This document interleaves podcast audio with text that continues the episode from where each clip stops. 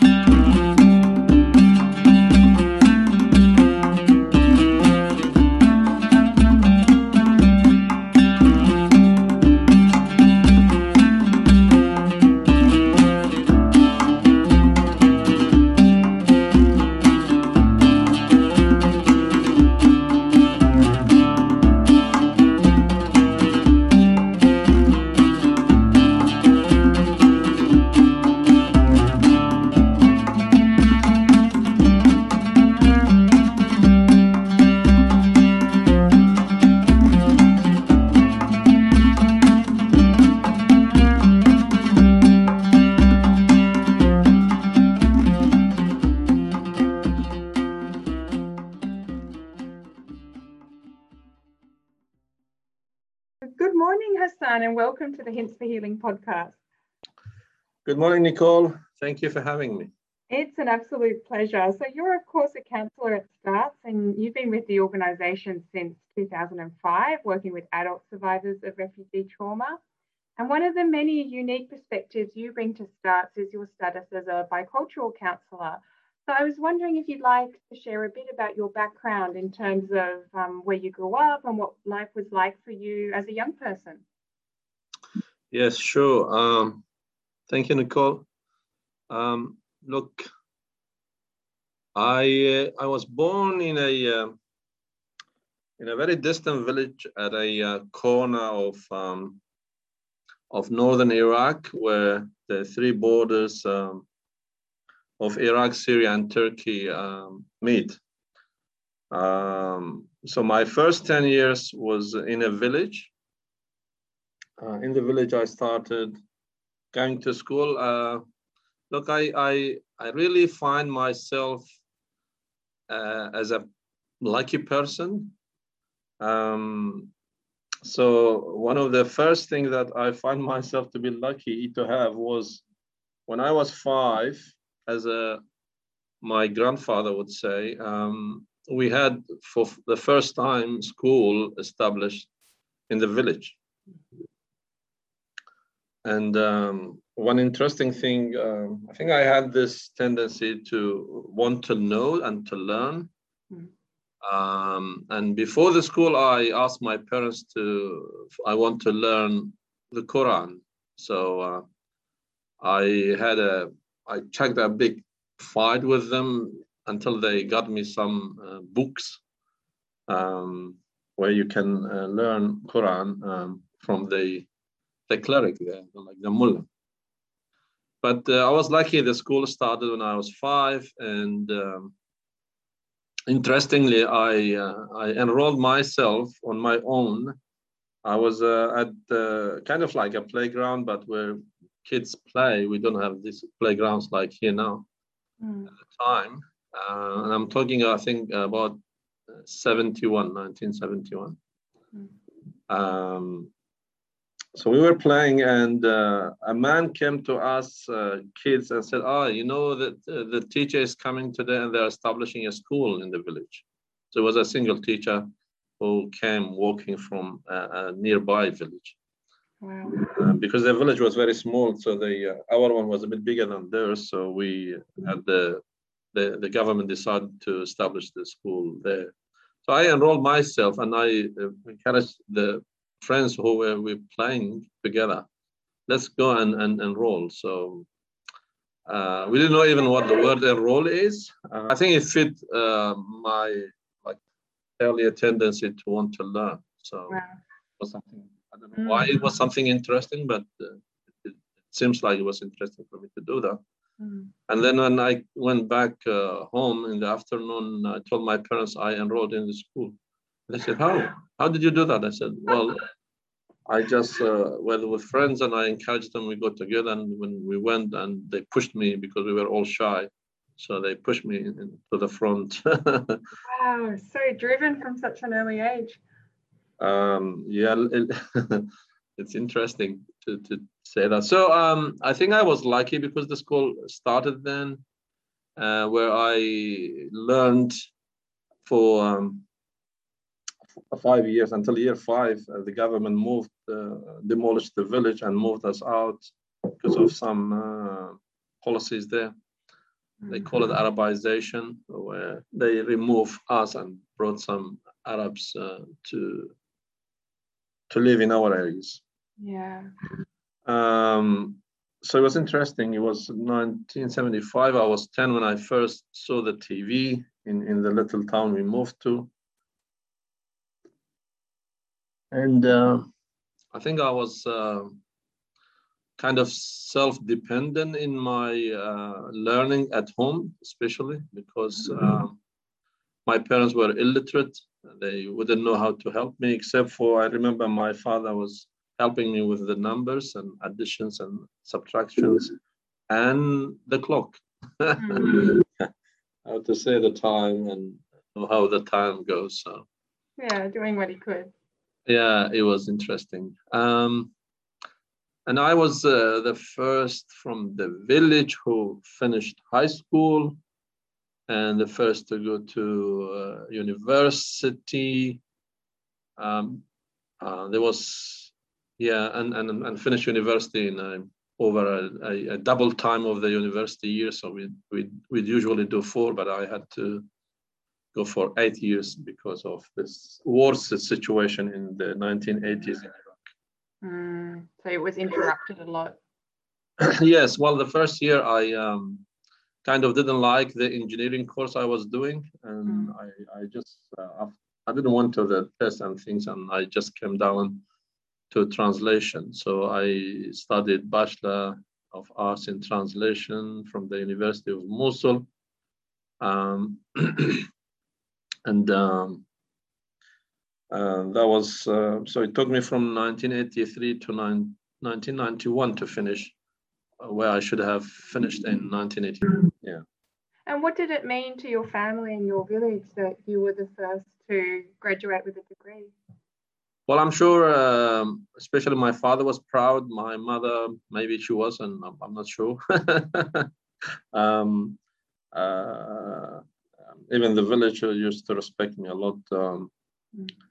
because of that. Uh, except for when I went to university, I uh, uh became a leftist and a Marxist and communist, uh, which was not uh, very welcomed in a Muslim culture. Yeah, so. Mm. Um, and why did you want to study translation? Uh, I think I just loved languages. Maybe um, I just thought uh, it would have me more chances of employment or better chances of employment than the engineering course I was doing, and I didn't like it to be honest.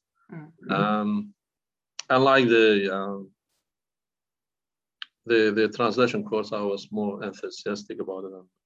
and doing well uh, there, even though it was interrupted uh, by two years of uh, ex, ex, expulsion, we called, or I was expelled from the university because I didn't participate in the um, military training that uh, they decided for the students of the universities and high schools to do during the war with Iran to be ready to go to the war when we graduate. So I, I refused to do it because of my lefty kind of trends and thinking. So uh, those who didn't participate, they were expelled. So I was expelled for two years between 1986 and 80, 88. And then I went back after, I went in 1989 uh, back after uh, there was some uh, uh, amnesty or something like that. There was Saddam uh, regime decided uh, people who were expelled can come back to mm-hmm. to their studies. Um, I guess you didn't know that at the time. You didn't know if you'd ever be allowed back. Uh, no, no, I wasn't sure, and it was risky because I I didn't go to the university. I was expelled. I was supposed to join the army. I didn't do so. I was uh, mm. at home, um, at risk of being caught at any time as somebody who is mm. refusing army, and it was a serious, um, serious crime by the government. Mm. Um, uh, but uh, luckily, as being lucky, I was uh, able to survive. Yeah. that that uh, scary time. Uh, mm. It was really scary. Yeah, I can imagine. Were you one of several that that refused to participate? Yes, uh, many, uh, especially from the northern of Iraq, where Kurdish areas mm. where we mm. can hide at least. Yeah. And, and maybe a minority from the southern areas of Iraq, where people could mm. hide in the marshes and things like that. Yeah. Um, so. And, then, and, I graduated in 1991 after I we we the Kurdish uh, and, and many Iraqis also became refugees. Mm. Um, because in 91 when America kicked the Saddamist regime from the Kuwait, from Kuwait, uh, it was the second Gulf War that uh, I'm not sure whether they call it the first or the second because there was Iraq-Iran war and then the Kuwait war we call it, and then the 2003. Uh, but uh, during the my last year of uni, so uh, I think we started until around um, January. That's the middle of the year. Um, there was um, so Saddam was kicked, the war started, and then uh, we had to stay at home. So all the universities stopped working. And in March, towards the end of March, there was this uprising, we call it, against the regime. So because the regime was uh, kind of collapsing because of the uh, losing the war in, in, in Kuwait. Um, so we, uh, the Kurds, uh, we fought and we uprose and uh, we controlled our areas briefly until uh, I think uh, Saddam was able to send armies back to us, and mm. we were kind of crushed. Yeah. So, so mm. I um, I had to um, to go to defend the population um, in the last attack on us, where people fled to the borders of Turkey and Iran and um, we stayed like uh, I stayed in, in, in the refugee camps uh, in Turkey and then back into Iraq. There was also there were they established refugee camps inside Iraq as well before we go to our homes. Um, so there I started. Uh, that was my first experience working with refugees. Uh, as a translator. Um, as a uh, I translate, uh, yeah, and um, helping uh, sometimes at, at the uh, medical clinic that was established by some NGOs. I think it was Medicine Sans Sans Frontières. Yeah. Mm. And uh, also with some other organizations like Part Time There, Part Time There, uh, where they were helping um, the camp we were living in with uh, some material and food and things like that. Um, so that's where I started working with the Kurdish refugee. I know I was a, a myself. A, yeah, supporting your own community. Yes. And what what was that like for you, being being affected yourself, your loved ones affected, but also being part of supporting the community to increase their quality of life at that time?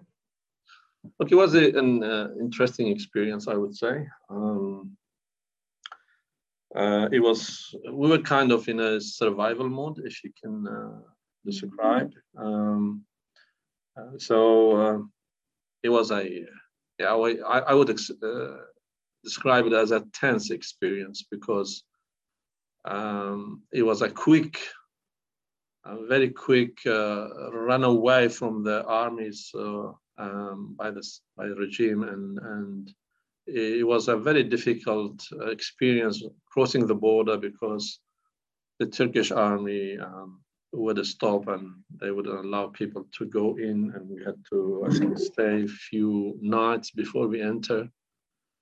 But um, working with the community was, you can say, it was interesting in, in, in a way that you are helping the community and helping them communicate with the people from you know uh, uh, from NGOs who don't speak Kurdish.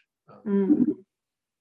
Uh, you can say I was witnessing a lot of things, you know, people's health going down, deteriorating, kids dying, and witnessing also a um, a uh, a graveyard in, in that camp, it was uh, like a valley in, within a mountain. And I every day I'd go and see the graveyard, how quickly it was growing bigger and bigger, especially That's with horrific, Hassan. I'm so sorry you had that experience. Nutrition and things like that. Yeah, it was interesting experience, I'd say, um, as a witness, but also mm. helping people and yeah helping this those agencies to support them. Mm. Was that somehow helpful to have some sense of being able to do something in such a horrific situation that you could help? Definitely, it was very meaningful for me um, then, and then when now I look back, it was uh, it was really a meaningful uh, experience. Uh,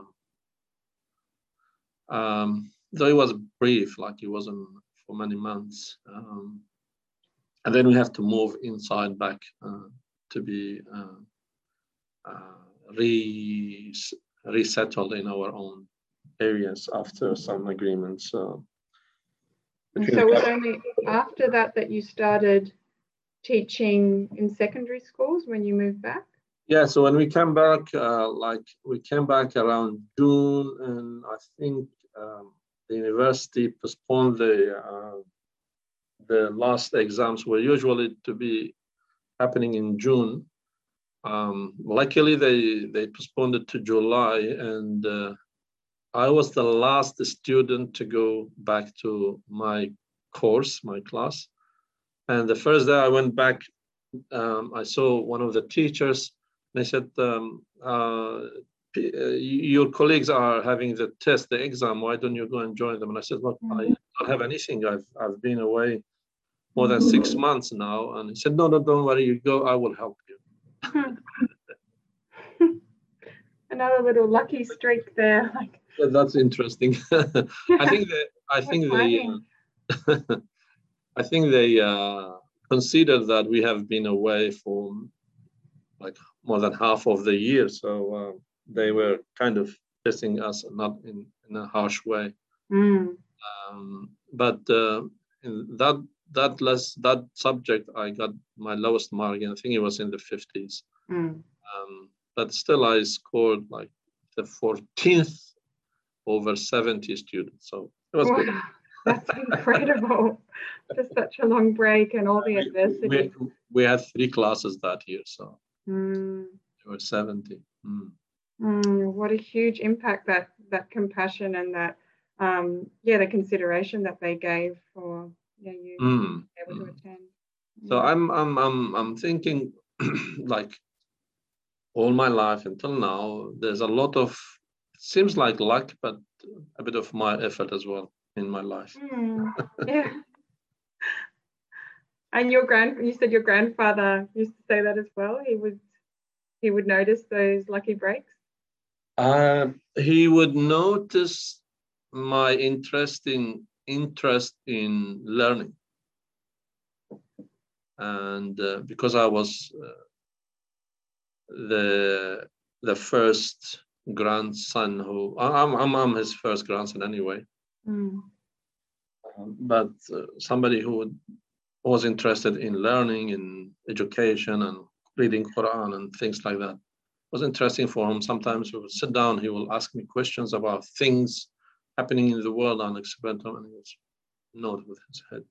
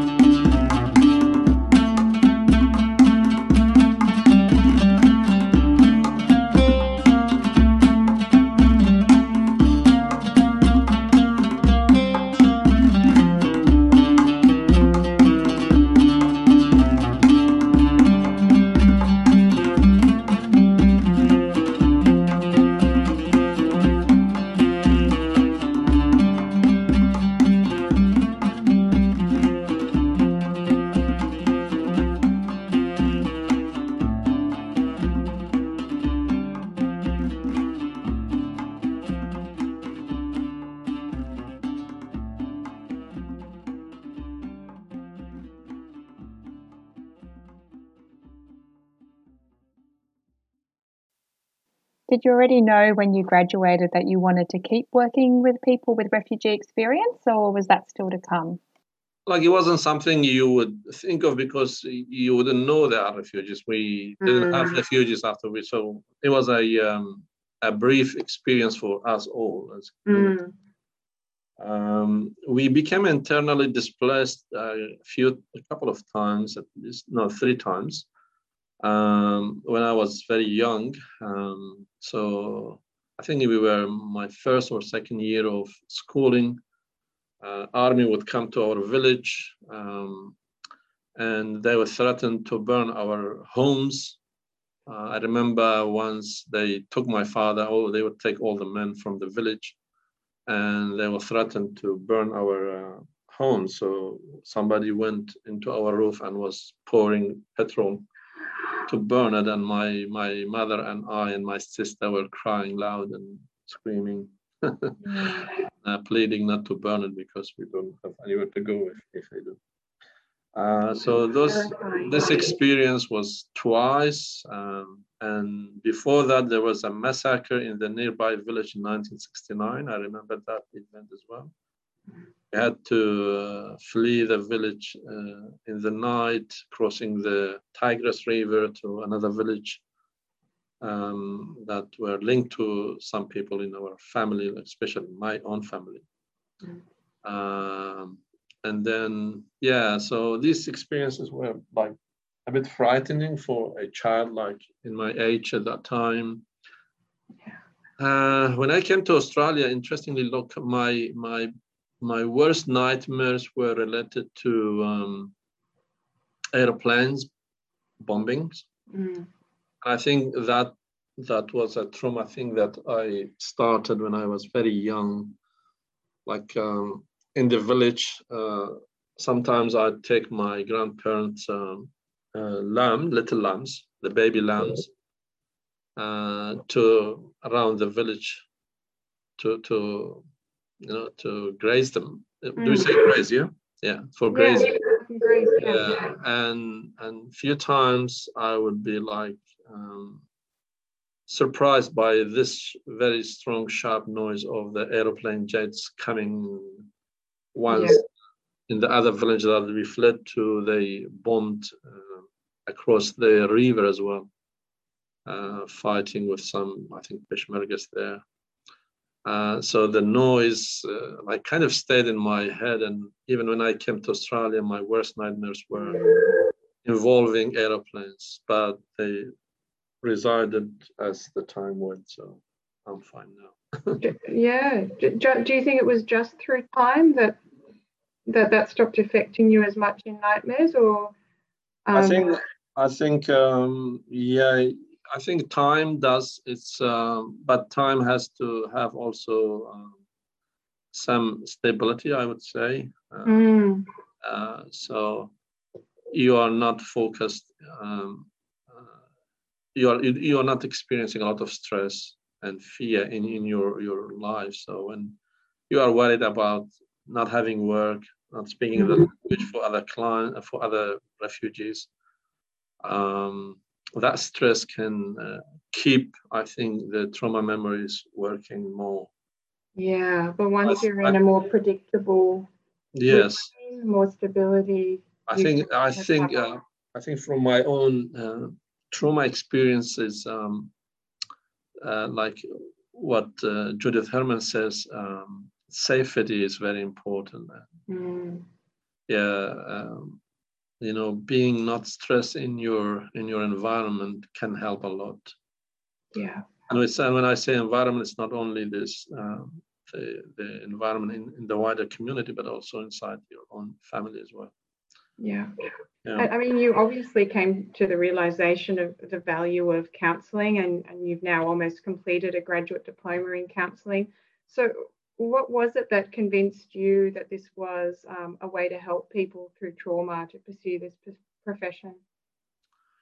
Um, look, I think it, it, it's another interesting thing. Um, it wasn't on my mind that I'm going to work as a counselor. Mm.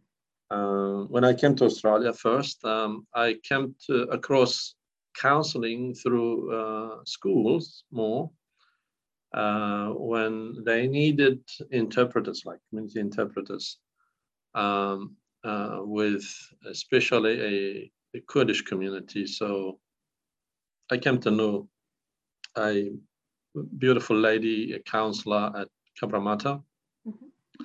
Elizabeth Pickering, who contacted me. Mm-hmm. yes, who contacted me just out of blue one day and asked me uh, do you speak Kermanji? I said, yes, I do speak Kermanji. Uh, she said, can you help us with a Kermanji family?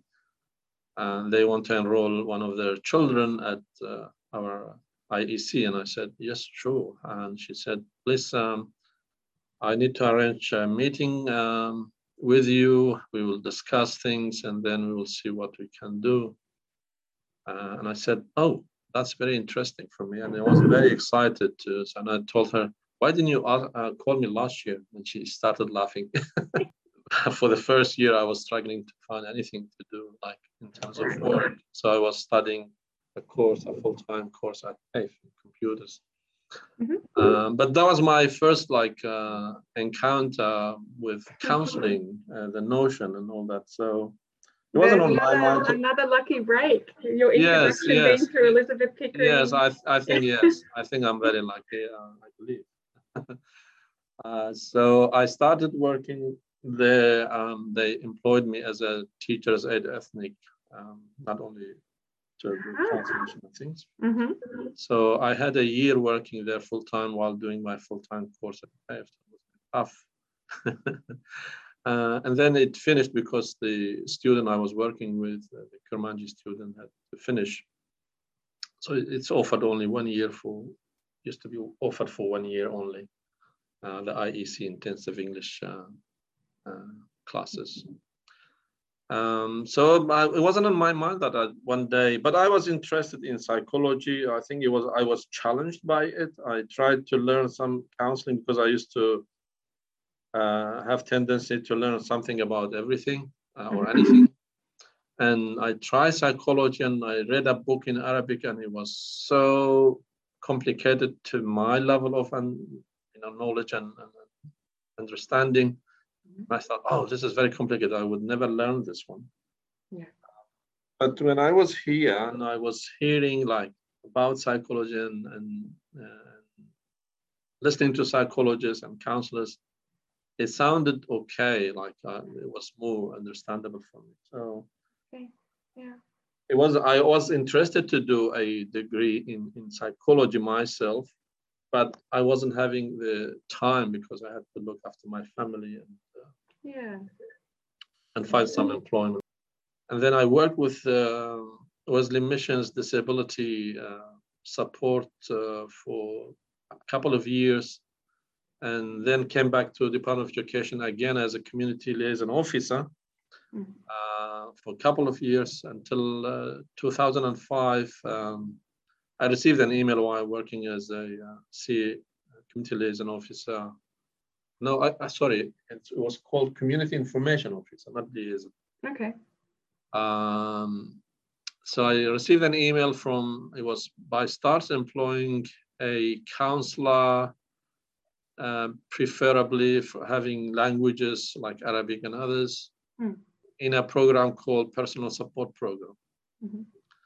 And um, because I didn't have any qualification in psychology or social work, um, I I thought, oh, I'm, I'm not I'm not going to be able to apply to this one. So I, what I did, I replied to that email telling telling them or telling staff that these are my qualifications, these are my experiences and my training. Uh, but I'm not sure whether I should apply. Mhm. And, and then the coordinator then uh, of the personal support program was uh, Elizabeth Schaefer, Mhm. uh, another lucky person Mhm. for me for me to be lucky to meet another Yeah. Elizabeth. and um, and uh, my email was forwarded to her, and she replied directly to me, and she said, "Look, your uh, qualification experience are all brilliant for us. We need it. Please, please apply." Oh, how lucky you were brave enough to at least write that email and look what it's led to. now we've had you for years and many years to come. Yeah, so I applied and I was accepted, and I um, started learning counseling and uh, doing courses in counseling. And then through that, I had a scholarship at ACAP to do a graduate diploma of counseling, which uh, uh, I was studying and while working as a counselor. So it was a a good experience in that in that way, uh, a good learning experience actually, because you are doing theory and you are working as well at the same time. Exactly. You can So you apply can, you, you you can apply what you what you uh, Mm. what you are learning uh, directly. So it was much better than if you were doing just theoretical learning and finish Mm. or something, go back to do it. Yeah, it is so valuable and wonderful that you could fit it around your work and family commitments. So sounds like that was a good fit. Mm. So tell me what it's like being a bicultural and a multilingual counsellor, because there, there's different elements of that compared to, you know, being some of us who are monocultural and, and speak only one language or don't share a language with our clients. What's that like for you? Look, uh, it's another interesting thing to to to be in or a situation to be in. Um, both in in a good way and also not maybe sometimes a challenging way because it has its challenges um, especially when you are a member of a small community Mm. and people in the community could know who you are and Yeah. and uh, that way um, you know uh, when the community is very small especially if i'm talking about the kurdish community Mm. uh, everybody knows everybody kind of situation Okay. um, uh, it's it's interesting that uh, you know um, many clients would feel much more comfortable to be talking in their own language because they feel there's a direct uh, communication rather than via a via a interpreter um, Mhm. who are doing great job uh, but sometimes they feel even if if the communication is is is not so uh, it is not uh, so problematic like uh, the the interpreter would uh, uh, you know translate most of the what's being said some clients would still feel not comfortable that they might it, it might not have been uh, uh, interpreted exactly Yeah. um, so there are clients who prefer to um, to have their own language, Okay. um, but there are also clients who know that it's their own language they don't want to. Mhm. So um, it depends on the client. Mm. Uh, I think the issue of the boundary and cultural norms that we come of, with and having to apply the boundaries here can be challenging for most of us. How do you manage that? Uh, I guess I, I try to explain to them that uh, this is what we do and uh, uh, we are not friends, Mm. especially when uh, or, or we know each other that much, uh, and we don't need to um, you know communicate in the community that we know each other in terms of being at STARTTS, so you're being a client. Mm. Uh, I think that needs to be clarified. Mm. But or I we also need to uh, let them know that um, you know because our culture the presence and exchanging presence is is very common. Um, that's something a challenge when uh, a client offers a present to us and i tell them look i can't take unless it's something can be shared with the staff and has to be something very simple Mhm. um, I had few clients who would be offended by that. Um, but yes, um, look, uh, there are challenges in terms of boundary when you're working with a small community, uh, and and culturally, then the cultural norms uh, versus our boundary issues um, can also Mm. uh, take time for the client to understand what we mean. Other things, I think it's uh, it. I find like when I do things like um, uh, psychoeducation, teaching them about you know uh, psychological reaction or emotional reactions to stress and to uh, trauma. Um, I find it of benefit to be talking their language, especially Arabic. Mhm. Uh, I think I'm more capable of talking Arabic than talking Kurdish, although Kurdish is my mother tongue, but my education was before Australia was all in Arabic. I see. Yeah. Um, so I have the language, the terminology. In Kurdish, I'm a bit weaker than that, but uh, and also not only me, the client who uh, who if if is coming from a non-literate uh, uh, background, it's difficult to make you know the psychoeducation as simple as possible Mm. for them to understand. I think Mhm. uh, I find some challenge.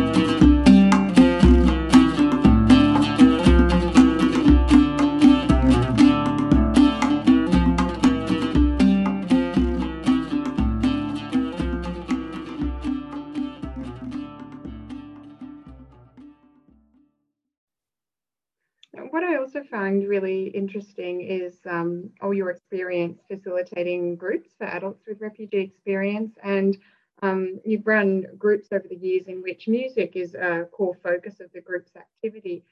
Um, I was wondering if you could tell us a bit to start with about how those groups got established. I had uh, to support the uh, a group uh, of a large uh, number for senior men from Middle East, uh, which I still continue support them. Um, and uh, my current in my current role, I'm also running a group where I'm trying to use music uh, as for healing. Um, so why groups, Hassan? Why can they be so supportive of recovery from refugee trauma? Look, uh, they can be supportive, but uh, I think um, for many um, clients, uh, social isolation is a big part of their issue or, or, or challenge uh, because of their symptoms, trauma symptoms. Um, they cannot tolerate, the tolerance uh, goes down, so um, they cannot be with people and they prefer, uh, as time goes, to isolate themselves. And I think in that sense, um, groups can be very good and of benefit for them to, to break that social isolation, at least.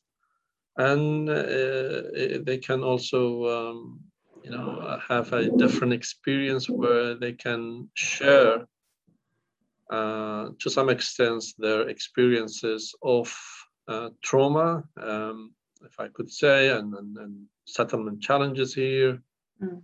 uh, i think sharing is uh, and knowing that there are other people like me who are suffering and struggling the same makes it mm.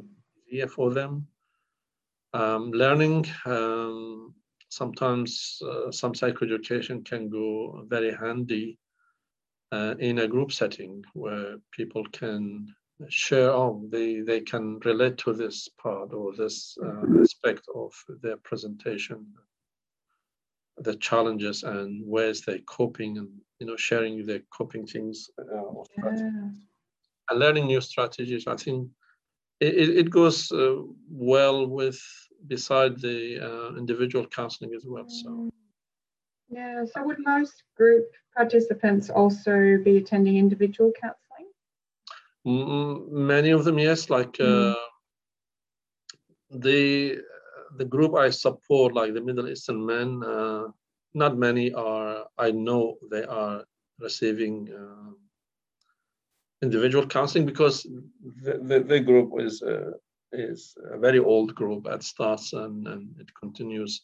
New people would join after having brief, uh, briefly some counseling at STARTTS. Or um, they might be receiving counseling at STARTTS and I wouldn't know maybe. yeah. Because I, I took it over, I didn't establish it. So uh, yeah, that makes sense. Yeah.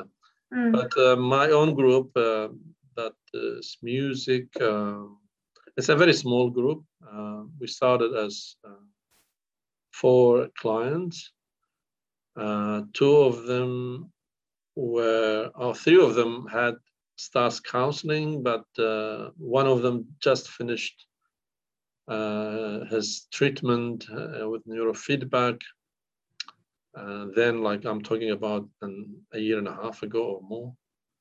Um, one, one was my client and one wasn't a client at STARTTS, but very traumatized uh, person as well. Uh, so we are uh, trying to use um, something they love, which is music and singing. Uh, it's, uh, it's, it's, it's my uh, attempt to link them with, with a source of strength inside them, where there's passion, um, and something they love to do. Uh, mm-hmm. so I'm trying to help them with that kind of linking uh, internal strength and, and passion for them to help them heal from you know the trauma that um, they have suffered and the symptoms they, they, they continue to suffer. Yeah, we have two hour sessions. Uh, used to be weekly. Uh, after COVID, we stopped for some time and when we were allowed to get back uh, face to face in the office um, because our number is very small. Uh, so we came back fortnightly. Now it continues fortnightly. Uh, so they uh, we agreed like it, it was uh, me and them together uh, establishing what we want to do and what they want to do. Mm-hmm. So uh, it was kind of a joint group. We all I'm kind of a participant as well, more than a facilitator. Uh, but but they respect that I'm from STARTTS and I'm a facilitator as well. So they will ask me opinion and things mm. around how they are going and all that. So um, they wouldn't uh, disregard that aspect. Mm-hmm. Um, but uh, we agreed that we will do the first um, hour um, doing some kind of training in, in music, things that we want to learn, like um, uh, reading music notes. Uh, some of them uh, had studied music, one of them, or learned it by hearing. But they wanted to learn more. So we we designed the first part as a learning process or uh, experience. Um, and then um, the second part after a tea, um, we will uh, um, just everybody will uh, share whatever they want to play or sing. Mm-hmm. And then we join together and try a piece or a few pieces that comes up like sometimes not planned at all. Mm-hmm. It's just one of them who sings. We will bring the song and then we will try to join into play. Mm-hmm. A lot of mistakes and things like that because we are not professionals anyway. but are you a hobby musician yourself? Uh, I loved music uh, from my early childhood. I wanted to learn when I was, I think, near five or six.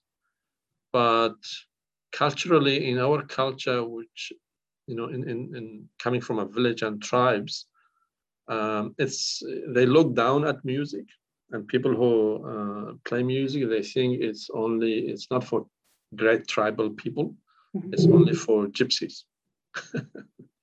so my father wouldn't allow me to learn or to obtain mm. any instrument, and but it was something inside me that I wanted to mm. at least experience.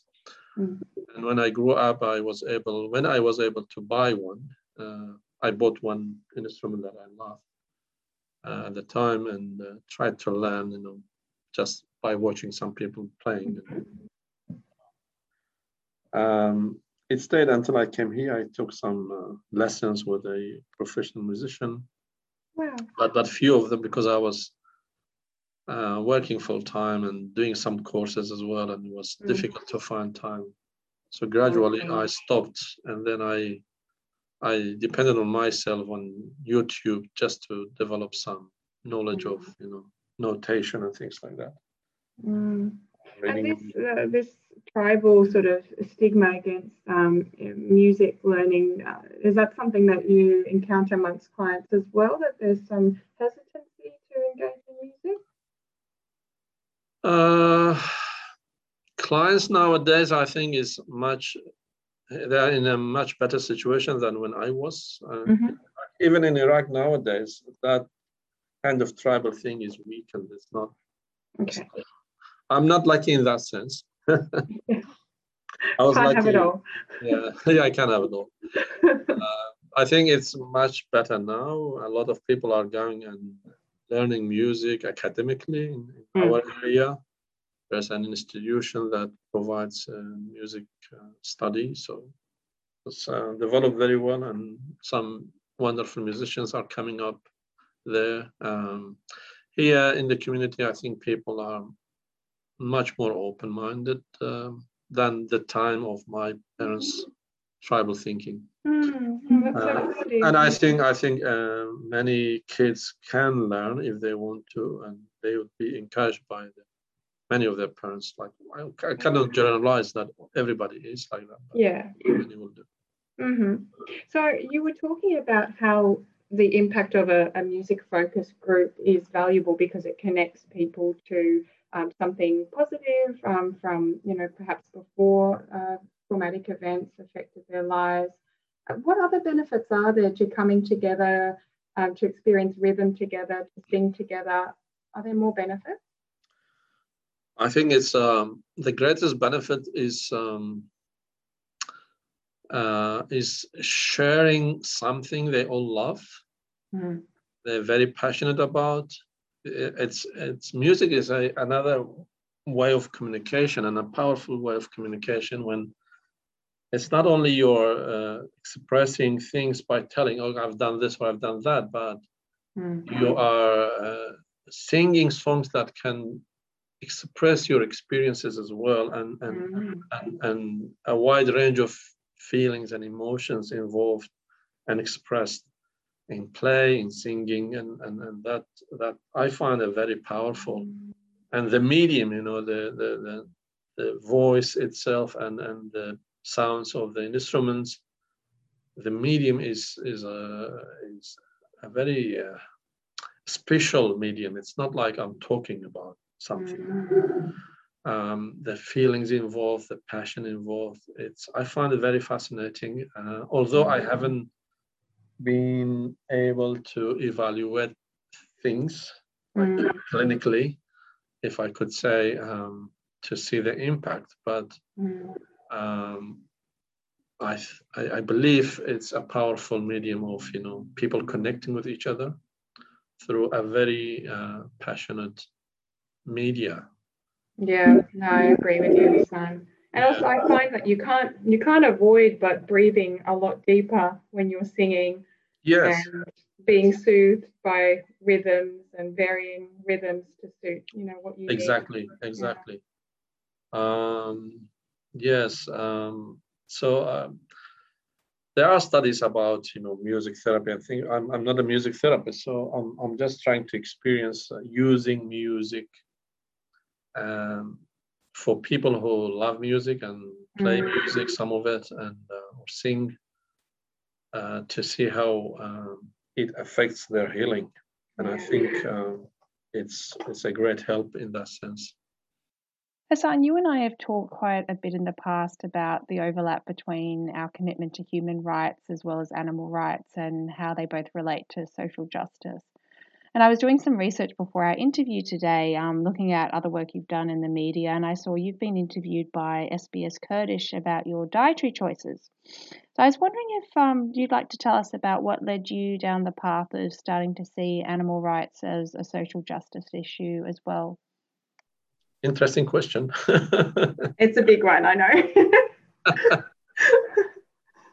Look, I think I think uh, for me, um, even counseling fits well with you know somebody who grew up in a non very uh, stable environment in terms of peace, uh, justice, oppression, and things like that were like experiences of the community where I come from. Uh, even from before I was born, and then it continued throughout my life. Um, uh, but uh, and coming to counseling as well, I think um, uh, you can look at it as you know something. Where, where does it come from? It has, I think, its its roots in in, in the community suffering trauma. I think I would say, think so, but I could be wrong. Mm. Um, then uh, possibly my experience helping the refugees when I was a refugee myself. Mm. Um, you know, you can see uh, also the helping thing, the impact of helping others on yourself, possibly yourself also as a vulnerable person. Um, mm-hmm. uh, and who experience injustice, fear, trauma, and everything else. I can link it to my experience, but um, the justice part of it was, you know, I think uh, we as a community, Kurdish community in Iraq, we don't feel justice because mm. we grew up in, in a, a, culture that tells us, look, we deserve to have a country, but mm. they deprived us from it. And yeah. we were always in fights the, mm. uh, with the governments around us, and they were oppressors and mm-hmm. oppressing us. And uh, I think that sense of, you know, not having justice mm-hmm. um, grow up grows up in, in you if you yeah that I understand mm-hmm. that kind of thing. Uh, when I was younger at university, I became a lefty, so was also another, uh, I think, um, area where I could see there's more justice in what I was um, understanding as to be justice then. Um, mm-hmm. And uh, but I think uh, the the love for justice to happen to everybody was uh, mm-hmm. always there and is still there. That I'm a bit a bit of you can say activist. Mm. Um, still a bit of some traces of lefty things in me being environmental. you take care of those traces. yeah, so it went uh, also to to include environment when when we came to Australia and we have all these uh, talk about environmental and mm. having the Greens, this uh, a strong uh, party in Australia. Mm-hmm. Um, and then uh, I started, you know, meeting people who are vegetarian or vegans, and I was also thinking and contemplating about, okay, what it is. Um, mm-hmm. And I reached a stage where I thought, okay, um, I think I'm going to be hypocrite if I continue mm-hmm. having meat or you know flesh of other living beings, mm-hmm. uh, especially those how we conceive as uh, sent. Do we say sentient? Yeah, sentient. Yeah, so feeling pain and emotions. Yeah, and emotions and. Mm. Uh, it, it, just struck me there, and I said, "Oh no, I'm, I'm doing wrong." And I mm. was eating a dish, a soup at a Turkish restaurant. Mm. I said, oh no, this is ugly, and, mm. and just stop there. That's it. Mm. So sudden. It was, it was, a very sudden thing. Decision. Mm. Yeah, an epiphany. Uh, I continued having uh, animal dairy and egg products, but um, uh, considering the no the, the the way the farming is being done and uh, thinking about you know the suffering of the animal uh, even if they are not killed for meat, still I felt it was ugly for me to continue mm. So I stopped. Uh, Has stopped. it brought you more peace? Uh, um, I'm sure it it did. Um, you feel more light in your body. You feel more um, balanced with you know how you how you think and what you're doing.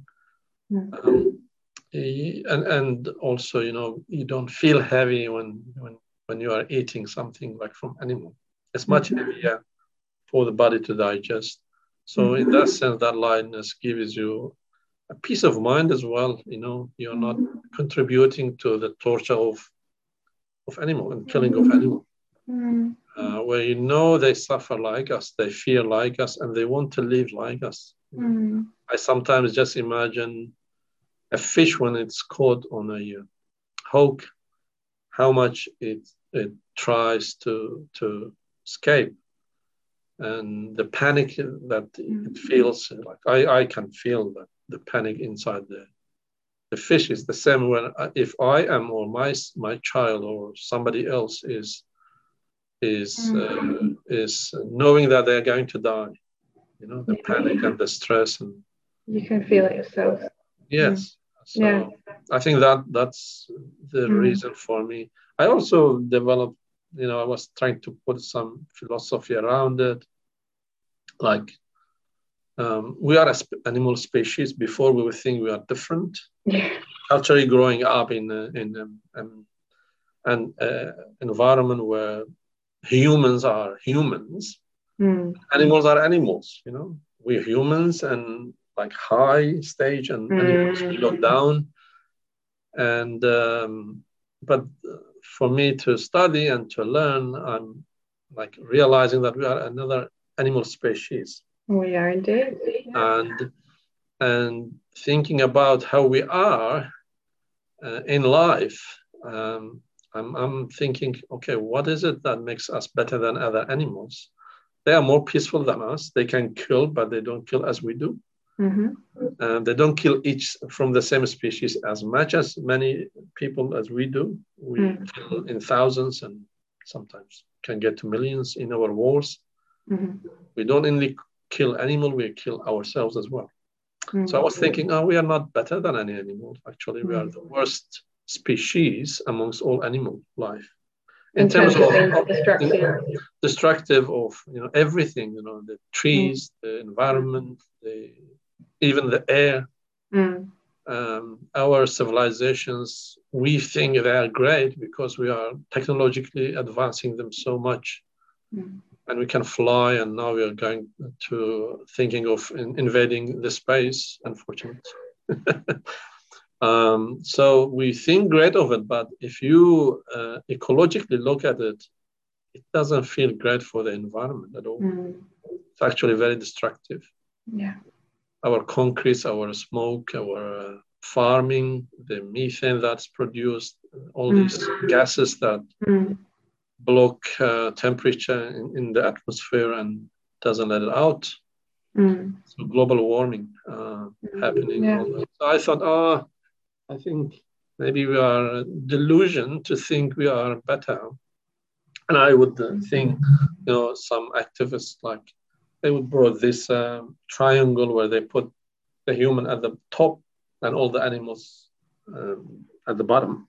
Mm. Uh, and they say, oh, we are um, at the top of the uh, food chain. And actually, we should make a circle instead of triangle and put human Mm. somewhere in the middle of everybody. Not That's so well put. Yes, in a circle. Yeah, yeah, it was it it was be in a circle. it was beautiful. I was wondering though, Hassan, because I couldn't, um, because I don't speak Kurmanji, I couldn't listen to that um, SBS uh, interview. But um, if I understood correctly, meat is um, a culturally an important part of the Kurdish diet. So how did you navigate those cultural pressures? Yeah, um, look, I'm lucky I'm not in Iraq, so it was easier for me to do it here. Um, Mhm. But uh, whenever there is a a community activity or function, and there's dinner or lunch involved, and I'd go to the queue and I would look just for non-meat uh, dishes to pick up something, and they'll say, "Oh." uh, you're not eating any. Where's your food? I said, well, I'm having this one. Uh, Sometimes it's, it can be just salad or rice. Yeah. so familiar. and they say, um, uh, wh- why why you're not eating? There's chicken, there's uh, meat, there's everything. I said, no, I'm vegan. I don't eat these things. And they say, what? They just their eyes go on. What? You're Kurdish? Yes. or you're Iraqi? You're Middle Eastern, and uh, Yeah. that's interesting. Mm, mm, why you don't eat? And they'll ask questions, and mm, uh, with friends, they they try to tease as well, but Mm. for, for you know joke or something. And sometimes Mm. I, I struggle not to not to respond in uh, a strong way. Sometimes I do. Lots of deep Um, breaths. sometimes the teasing gets you, and Mhm. and uh, you feel a bit uh, reactive. Um, Yeah. uh, which is not very good. But uh, anyway, I survived, you know, the teasing and the things.